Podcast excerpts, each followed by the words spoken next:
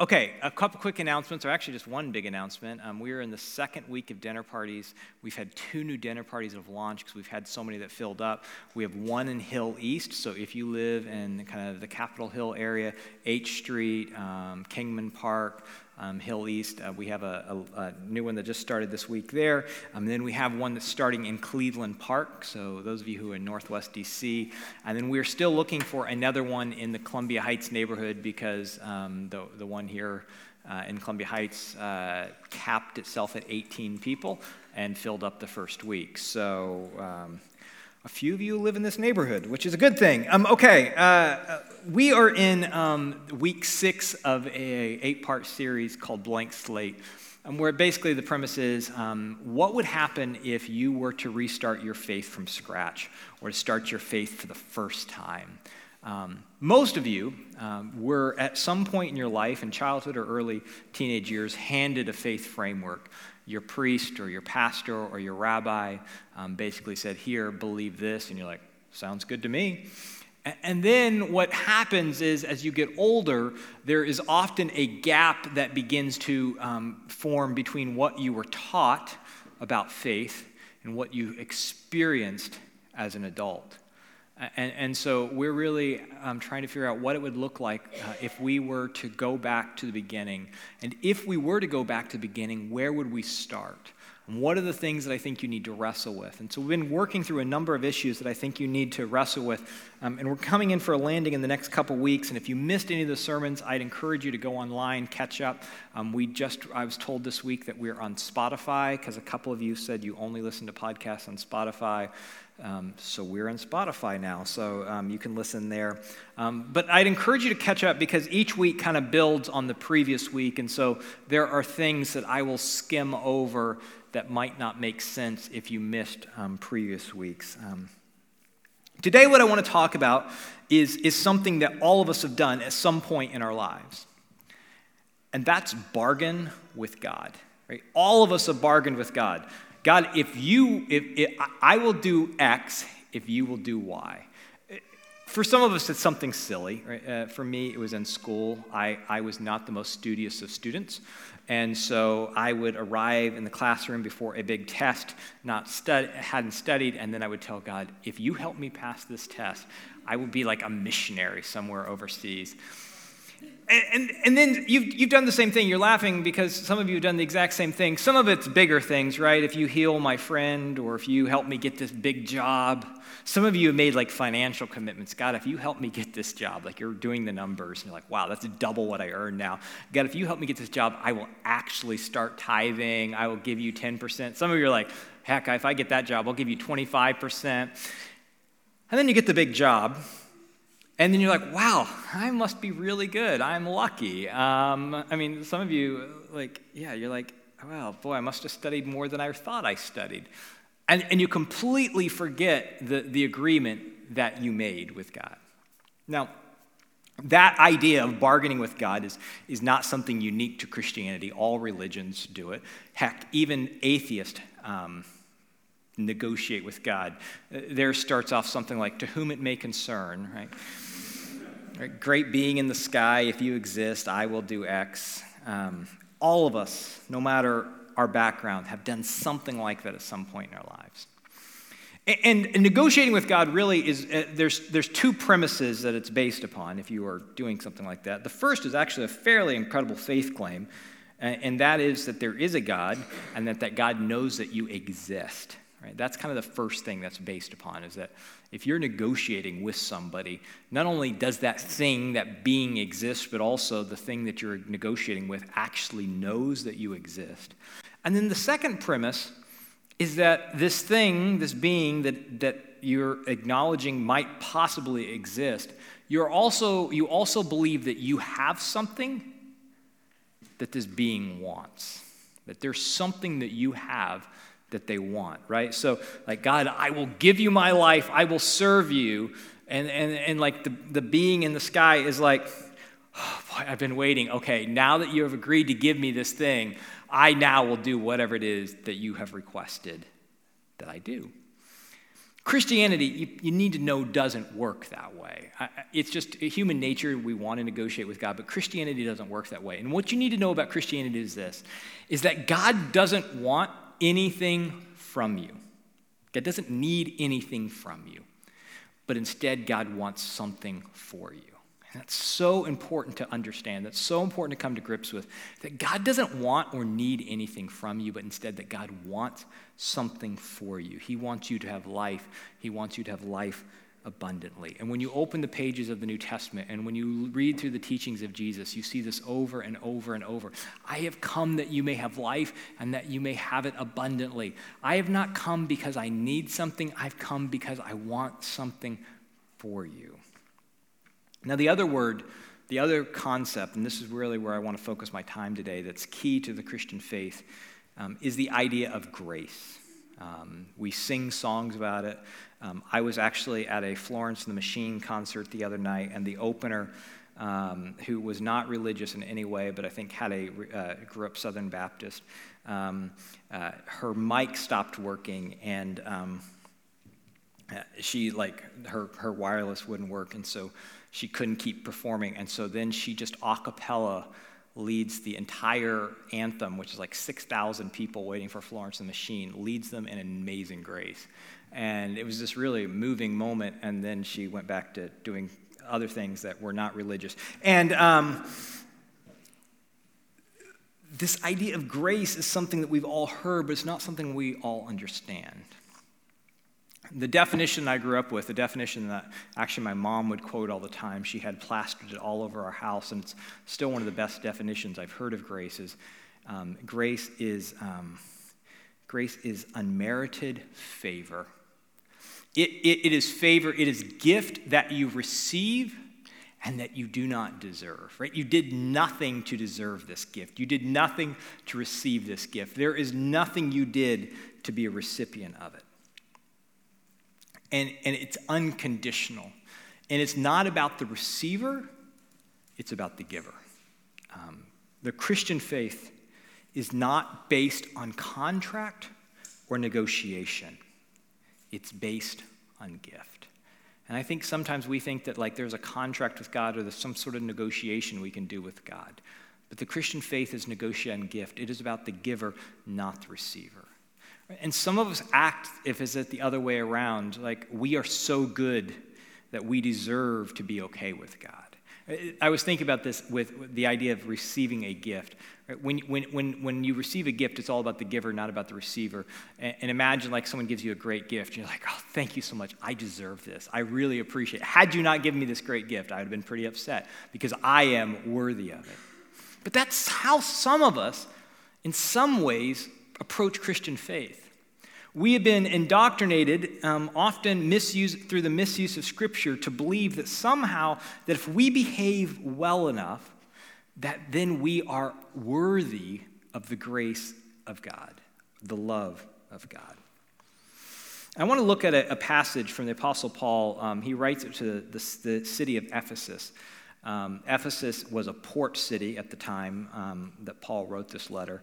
This is not important, it's just the way my brain works, and I figured I'd tell you. But Ephesus was a port city. If you were to go today, it is no longer a port city because the water has receded so much. And all I could think about is the people who bought like waterfront property, and now they they don't have waterfront property anymore.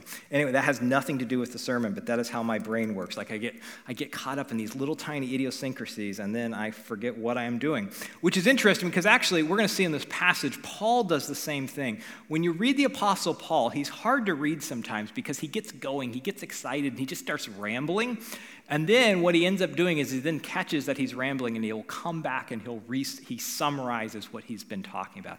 He does that in this passage that we're going to look at today. He wrote the passage in about 65 AD, um, which is about 30 years after Jesus dies, um, and which is, which is important. The reason I'm telling you this, the reason I'm telling you about Ephesus, besides waterfront property values, is that um, it's written to real people in a real place. Um, and it's written about 30 years after Jesus dies, which means that it's written while the people who knew Jesus and who walked with Jesus are still alive. And Peter, or I mean, Paul knows Peter and John, right? He knows the people who knew Jesus. He learned about Jesus from the people who sat around the campfire with Jesus. And I think that's so important to understand, so important to grasp as we think about becoming a follower of Jesus, as we think about the Christian faith. So he writes, um, he, he starts off this letter um, to the, the Ephesians in a slightly negative way. He says, As for you, you were dead in your transgressions and your sins. Uh, there was no life, right? there was a deadness inside of you. You were separated from life. As for you, you were dead in your transgressions and your sin, in which you used to live when you followed the ways of this world and the rulers and the kingdoms of the air, the Spirit who is now at work in those who are disobedient. All of us who lived among them at one time, gratifying the, the, the cravings of our flesh and following its desires and thoughts. And then he does this, then Paul does something interesting. And I'm actually going to, I typically read passages from the NIV, but I'm going to switch to the NASB um, because the NASB um, is the most literal of all translations. If you've ever read the NASB, you, you, you find scripture to be quite unreadable because it is so literal that they aren't able to like make it read well. And, but the reason I want to read from this is because we lose something in the English translation. Because in Greek, you, you, you, you could not italicize or bold something. And so if you wanted to emphasize it, you placed it at the beginning of the sentence. And so uh, the, the NIV doesn't do this, but, but in, and the NASB does. It's, it's verse 4. But God, right? So Paul puts this at the beginning because this is what he emphasizes, right? So you were dead in your transgressions and your sins, but God, being rich in mercy, it, the, the emphasis, the thing you, you need to focus on, the thing that gets underlined is it's about God. But God being rich in mercy because of his great love with which he loved us, because of his great love which he loved me, made us alive together with Christ even when we were dead in our transgressions. So before you even ta- took a step towards God, God is taking a step towards you. And then at some point, I think Paul realizes in this passage that he's been, he's been maybe rambling a bit too long and maybe losing the thread that he's trying to say. And so he comes back around and he's like, you know what, let me just summarize it for you. For it is by grace you have been saved through faith.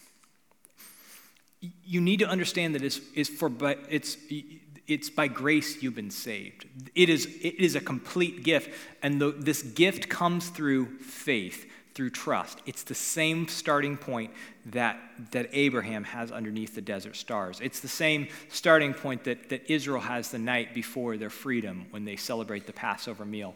It's the same starting point that we found in, in the gospel or in, when, when we looked at John the Baptist. For it is by grace you have been saved through faith, and it is not from yourselves, and this is not from yourselves. You did nothing, it's a gift of God not by works, so no one can boast. And this is maybe one of the hardest things for us to wrap our heads around. At least it's one of the hardest things for me to wrap our heads around.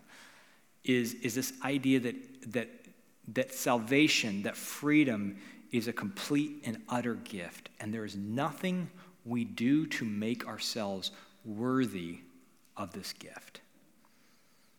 Like, because if there was, Actually, I'm going to talk about this in a moment, but the people who believe that there is something they have done, to, they are good enough to be worthy of God, they're self righteous jerks. You know people like this.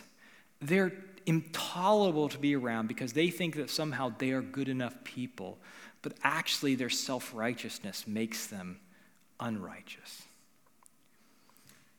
It's nothing you can do. This is the salvation is offered as a free gift. Now, now, that's the theology part. Now, but I want to look next at the practical part. Because we've been raised to believe, at least depending on which tradition you were raised in, but honestly, if you're raised as an American, honestly, if you're raised in Western context, you, you have learned something along the lines or been indoctrinated in a world where if you will do something, I will do something in return. And if you won't do it, I won't do it. So we kind of view God in the same way. Like God is like, okay, here's the deal. You do this, and then I'll do this. You do this, and I'll do this. But if you won't, I won't. Are we clear on that? Like, you need to do something. And, and what Paul is saying is no, no, no. Before we could even do anything on our own, anything, before we could take a step towards God, God came towards us. And it is nothing that we can do because if it was something we could do, then we would boast about what we have done. But this salvation, this liberation, this freedom is gift. And so, the question that I, I, need you to consider as you're thinking, as you're exploring starting your faith, is what standard will you use to decide how you're doing with God? Because that's the question I've really been wrestling with this past couple weeks is how do you know how you're doing with God? And some of you don't worry about this at all. Like you, you and God are, are great. You are really confident. But others of you, possibly because of the way you've been raised, um, maybe a book you read, maybe something your grandma said, maybe something someone said to you in, in kids' church. I was talking to someone this week about how uh, things they learned in children's church has like haunted them for good and for bad, has haunted them their entire lives. Little like one off comments. So the question is, how like how are you doing with God? Because some of you don't worry about this, but others of you, if you were honest with yourself, are pretty sure that God is pissed at you most of the time, even if you've done nothing like that you even like you don't even know anything in particular that you've done that makes god upset at you but there's con- there's this constant anxiety about how god feels about you. And, and, and if you're deciding how it is that god feels about you there's two standards or markers you can decide or base it upon. One is behavior so the way you behave. You do good god's happy. You do bad god's mad and the other is grace. Now, if you were one of the people who says it's behavior, or honestly, nobody would go as far as to say it's all behavior. Most of you would say it's a hybrid of the two grace and behavior. But if it's partially behavior, then the question becomes what's the behavioral standard? This, is the, this is what the Pharisees wrestled with. Uh, what is, what is it we have to do to be good with God? And so they came up with about 630 different rules, things that they need to do. As long as they follow those things, God would be happy with them. So, what is that behavioral standard? Is it the Ten Commandments? Well, that really wasn't ever the point of the Ten Commandments, and that's really not that inclusive of a list.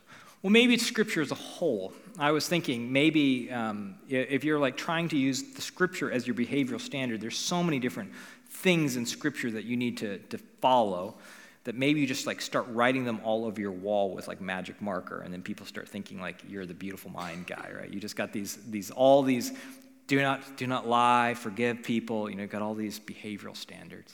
And that's that's impossible to figure all that out. Maybe maybe the behavioral standard is jesus or maybe just not even jesus or in totality but maybe just jesus on the sermon on the mount but go home this afternoon, if you want to be depressed, go home this afternoon and read the Sermon on the Mount and then look at your own life and then see how that all meshes up.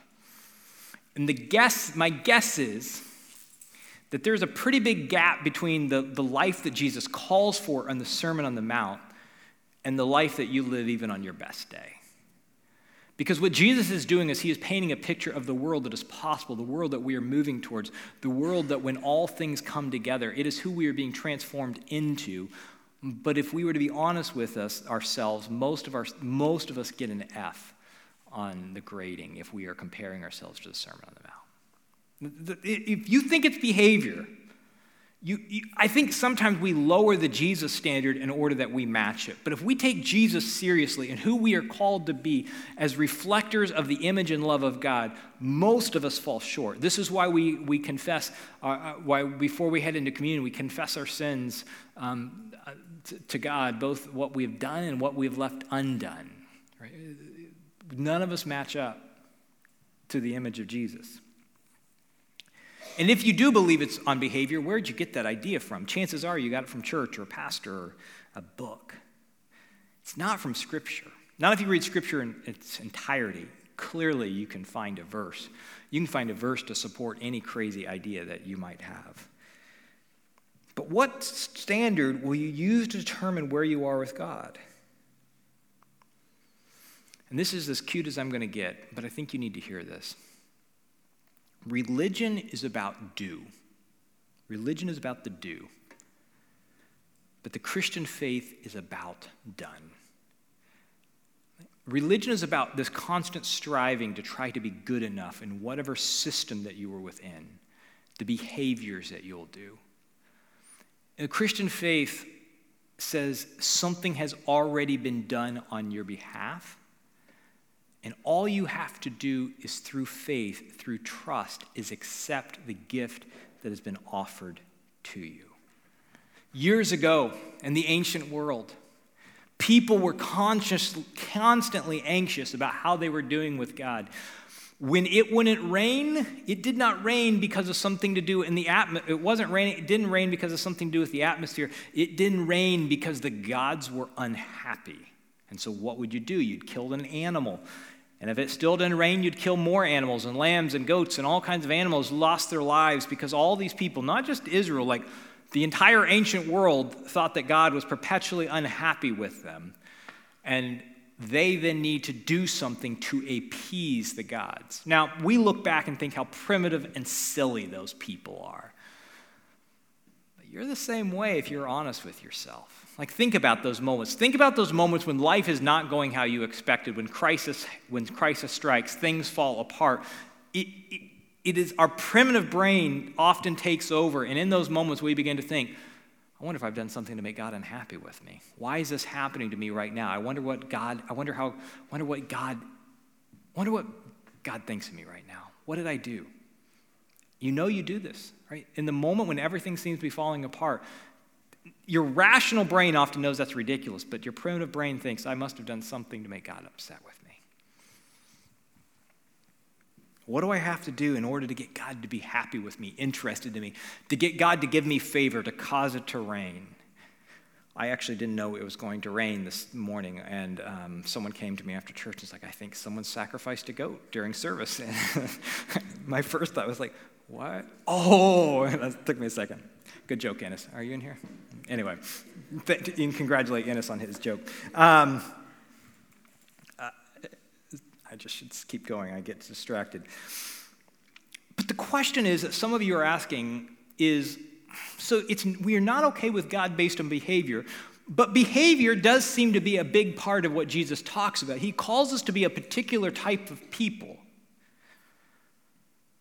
And my answer is this is that you're right. Like, that is a big part of what Jesus talks about. He says there is a new and a better way of living. In fact, the way you are living, the wages of sin, the wages of your current life is death.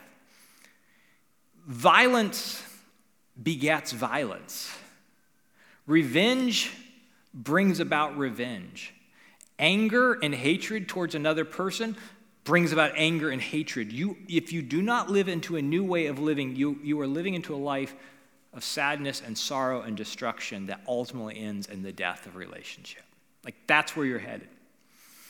But in the Christian faith, we do not behave in a particular way out of obligation, or in a way, rather in a sense, we don't behave in a particular way to make God happy with us or to get God's favor.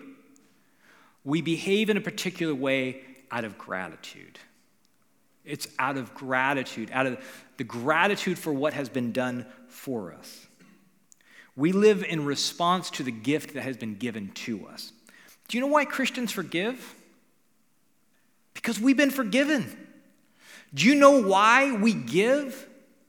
Because God first gave to us. Do you know why we serve? Because we have been served. Do you know why we're kind to each other? Because God has first been kind to us. Do you know why we submit and surrender to one another and put other people first? Because on the cross, God put us first. We behave in response to the gift that has been given, not as a precursor to receiving the gift. All the, Christ- the to dos and the Christian faith are response to what God has already done. If you don't believe me, read the New Testament. As followers of Jesus, we've been called to live a life not in order to gain acceptance, but is because we have been given a gift. We have been invited to live a different way, by a different story, by a different narrative, by a different set of values. It's about gift. So let me sum it up, because I've been going off a little bit from where we started. It's because of His great love It's because of God's great love. It's because He loved us. It's because He loved you. It is a gift of grace from God. Your salvation, your freedom, your invitation to a new world, to a better way of living, to liberation is a gift. You have been saved through faith, by grace through faith. It is a gift of God. The Old Testament points in this direction, but it, it becomes fully known and fully realized in the life and the teachings of Jesus. We don't earn it. We don't trade for God's favor. We don't bargain for God's favor. We live in response to what has already been done. And you need to know that if, if you don't come to grips with this, as you think about beginning your faith or restarting your faith, and you think that there's something you can do to make God happy with you, to make yourself in right relationship with God, you will find your entire life lived on a hamster wheel, and you will never, ever find peace and find freedom. Because you will, there will always be something more you should be doing. But when you embrace the grace of God, you will find peace. And when you embrace and when you wrestle this question to the ground, you no longer have to wonder how you and God are doing. God wants the best for you. He loves you immensely and is, is, is offered this gift. All you have to do is accept the gift through trust. And then out of that, you begin living in a new and a better way but you don't have to go around wondering all the time, is God unhappy with me? Is God happy with me? How am I doing? it? Oh, I wasn't as loving as I should have been this week. I wonder if God's unhappy with me. When life falls apart and things aren't going well, your mind does not have to go to, oh, I wonder what I did this time. That's why the song calls it amazing grace. It is amazing, it is incomprehensible. The other option, I mentioned, touched on this before, the only other option is self righteousness. And self righteousness appears holy at first. You know this. The self righteous people you know, the first time you meet them, you think, oh, they're so much better than me. If only I could be as good as that person. They are so kind, and they're so loving, and they're so holy, and they're so self. They normally tell you how kind and how loving and how holy they are. But they seem it, right? They help everyone, they do it, they never get upset. That's the way the Pharisees were. But Jesus is like, on the outside, you all look like you're great, but then you just scratch the surface and find that there is nothing but darkness underneath. And the reason is this I think it's because have you ever known somebody who operates in their entire life out of obligation? Right? They, are, they just follow the rules. They just do what they're supposed to do. Everything they're doing is simply because it's the right thing to do. It's what it, it, it's, it's always, it's out, everything is out of obligation. They're just trying to make sure they check off all the boxes. But often when you live your life in response to obligation, there is a deadness inside. There's not a joy and a lightness and a freedom. You know this because some of you have tried to do this, and you find that what should be life giving is deadening. But instead, followers of Jesus, we are responding from the gift that we have been given. We follow and walk in a new way because we believe that God has given us the gift of living differently. The person we were is not the person we have to be, it is a gift. And we are responding to that gift. It is not out of obligation. And when we fail, it's not that God is going to strike us dead, but instead it's that God wants to bring us back to the path so that we can live fully into the people that He has created us to be. But if you want to know what life and obligation, lived under obligation looks like, look at the Pharisees. They're the best people, they're the most self righteous people you could ever meet, and they are the people who seem, in the story of Jesus, seem to most miss the gospel. They completely misunderstand what Jesus is about, and they're miserable. They are if you want another example of this, look at the story of the, uh, of the prodigal son, right? The, there's the, there's the, the, the, son who is squandered and done everything wrong. And who is unhappy in the story and bitter at the end of the day? It is the self righteous older brother who says, I have done everything right. How dare you extend grace to the other person? Right? He's the one who's unhappy. The prodigal, though, he is responding out of gratitude and out of the gift that he has been given and there is just this incredible, exuberant joy because he was once lost and now he is found. That's how we should respond. We do not behave well because we are obligated. We behave in a particular way and live in a particular way out of the gift that we have been given. We have been, we are, we have been, we are blessed to be able to live our lives by a different set of values. Because you know this, your friends who are living, your friends who believe that might makes right and that the person with the most toys at the end of the day wins, they're miserable.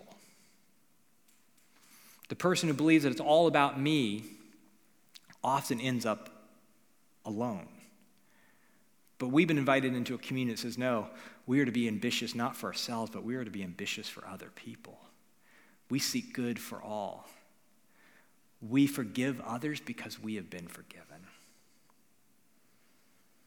We've been offered unconditional grace. Now, the truth is, during the sermon, some of you, many of you, maybe all of you have had this, but what about? But what about? I hear what you're saying, but, but what about?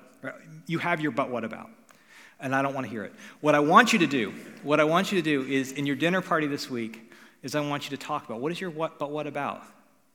What's that thing as I was talking about? But what about, but what about, but what about? Because we almost every one of us has that. At some point during the sermon, you had your, your but what about. I want you to talk about that this week during your dinner party. If you aren't in a dinner party yet, you can find one on thetablechurch.org forward slash dinner party. Um, and if you, you just can't make one over the next few weeks, find a friend, grab someone, take them to coffee, and, and tell them your but what about. Talk to them. Because I think it's something you need to process uh, in person. And then next week is week seven. We're almost done. Mm, next week is by far the most disturbing sermon in this series. And in fact, it's so disturbing at the end, I'm going to ask you to reflect on what was the most disturbing part. So you do not want to miss next week. Um, and I'm going to wrap it up there. Let's pray.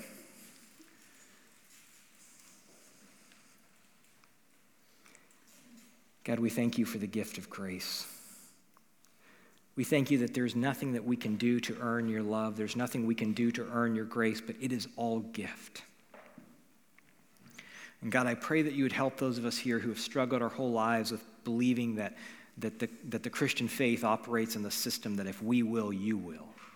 But help us to understand, not just in our mind, but at the deepest core of who we are, that there is nothing that we can do to earn your love or your grace. All we can do is accept the gift that has been given to us. And then by the power of your Holy Spirit, I pray that you enable us, enable and empower us to live a new and a better way. Help us to be able to live in response to the forgiveness that we've been offered. Help us to be able to live in response to the gift that we've been given. Because we have first been loved, may we be people who love others. In Jesus' name, amen.